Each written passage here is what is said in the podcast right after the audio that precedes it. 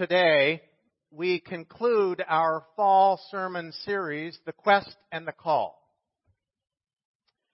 The quest. The quest is that journey, that path, that road, that trek, that voyage, that fantastic traveling that we're on in this thing called life. And we're all on it. We're all searching. We're all looking for something deeper and more meaningful. We're looking for purpose and a, a mission to our lives. Why am I here? What is my life, this incredible life, this one amazing life? What is it for? For what was I born? Why am I here? And so on that quest, we try to listen for the call. What is it we're called to do and be? How do we use this life that we have? I love the baseball story of the three umpires who were being, the major league umpires who were being interviewed. And uh, about their philosophy of calling uh, plays from behind the plate. And the first umpire said, uh, Well, some of them are balls and some of them are strikes, and I call them the way I see them. And the second umpire said, Well, yes, some of them are balls and some of them are strikes, and I call them the way they are. And the third umpire thought for a moment and then he said, Yes, some are balls and some are strikes, but they ain't nothing till I call them. Sometimes maybe we feel that way, that our lives aren't anything until God calls us. Until call, God calls us to do something, to be something, to use our gifts. So this, this journey of the quest and the call I'm, I'm really kind of sad to see this series come to an end because it's really a lifelong thing, isn't it? To, to seek this quest and to try to discern a call. That's a lifelong journey. It's not a once and for all thing, but it's an ongoing process. I want to focus now on today's sermon. Three words. You are gifted.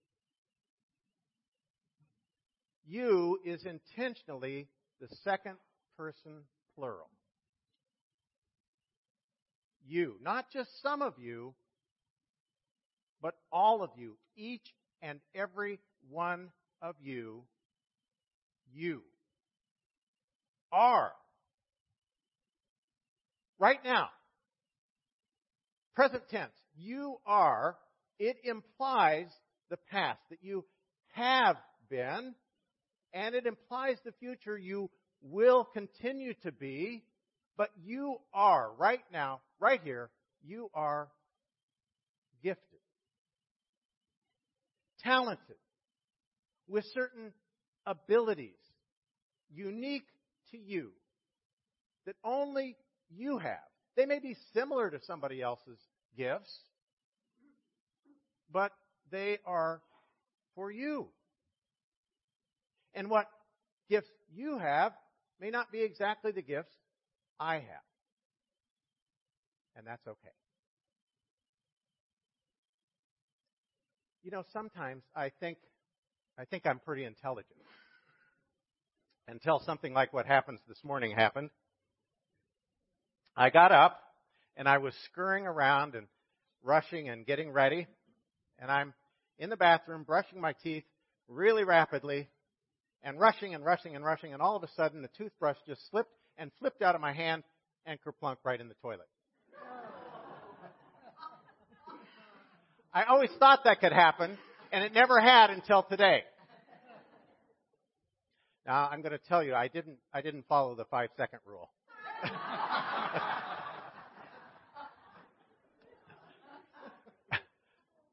But it reminded me of, of how, no matter what we think of ourselves, none of us have it all. And it reminded me of my humanity and inadequacies. And thankfully, there are people who have discovered how to build buildings in the way that they can, that are so incredible, and the way they support each other to build bridges, and for people who have made advances in, in science and medicine and all those things that I could never do. But some of those people can't, couldn't do other things that you can do or that I can do. And the beauty is, we've all been given different gifts. And so, great discoveries, great advances in science, medicine, technology, all the things that we benefit from are possible because of so many different people with so many different gifts. And that's the way it is in the church, too. Paul tells us there are varieties of gifts. Lots of different gifts, lots of different skill sets, lots of different abilities, but it's the one God who gives them all. And so we're tied together in God with our differences and our different abilities. But as I often say, and as Michael often says, we're tied together because we're all one in God and we're all God's children. And a few weeks ago, in hearing a, a guest half, uh, a hint half guessed at that sermon, I talked about the different ministries. We used some of this text in that in that sermon because some are teachers and some are child care providers, some are singers in the choir, some are ringers in the bell choir, some are serve on our outreach ministries, some work with education. There are many different gifts and ways to express our ministries in the church today. We probably don't speak in tongues or interpret tongues. That's not part of our tradition. But there are lots of things that we do today that maybe weren't done in the church 2,000 years ago. But each of us has a different gift and ability, a different way to engage in ministry, and that's as it should be. There are different gifts given to each of us. The Greek word for gifts is charismaton. Now, maybe you heard in that charis, which is grace, or charisma. These are all tied together. Grace, charisma, gifts, they're all part of the same root Greek word because they're all gifts that emanate from God. They all come to us from God. And then there's a word, diakonon, which is diaconate or deacon. Maybe you've heard that word before, and that has to do with ministries. And then energon, which is energon, energy. The text said it's what how God activates energon. It's how God activates these gifts in us.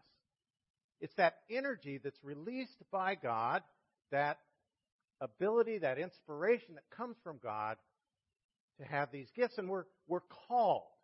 We're called to use our gifts to ministry in community. That close, Michael and I didn't talk about this, that close knit community. And yes, we're doing well with it, but we can always grow. We can always find ways, new ways, to let the energy of God flow through us and activate these gifts in community. And Paul, in another place, talks about the greatest gift of all. I bet you all know what it is. Faith, hope, and love abide these three, but the greatest of these is love. Right. The greatest gift, the greatest spiritual gift is love. And how does love get lived out? If only through personal lives of individuals who have unique abilities and distinctive ways to communicate that love. I can't communicate it the way you do, and you can't communicate it the way I do. That's okay. That's the beauty of the way God has set things up. In the billions of people in the world, there's only one of you. And you have the opportunity to use your gifts, to share those gifts, to offer them to the world. And as people of faith in this church, to offer them through the neighborhood church. But this isn't the only place we share love. We share love everywhere we go, or we can. We don't have to, but we can.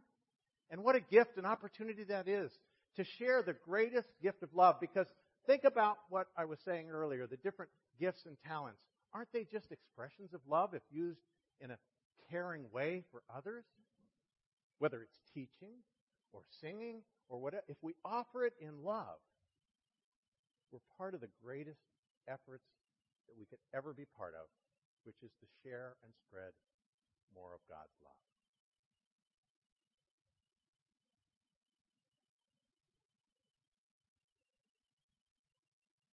I um, once told a young person, I said, You're really gifted. And uh, he got all red in the face. Uh, he got embarrassed, as if I had uh, given him some great accolade and was really praising him.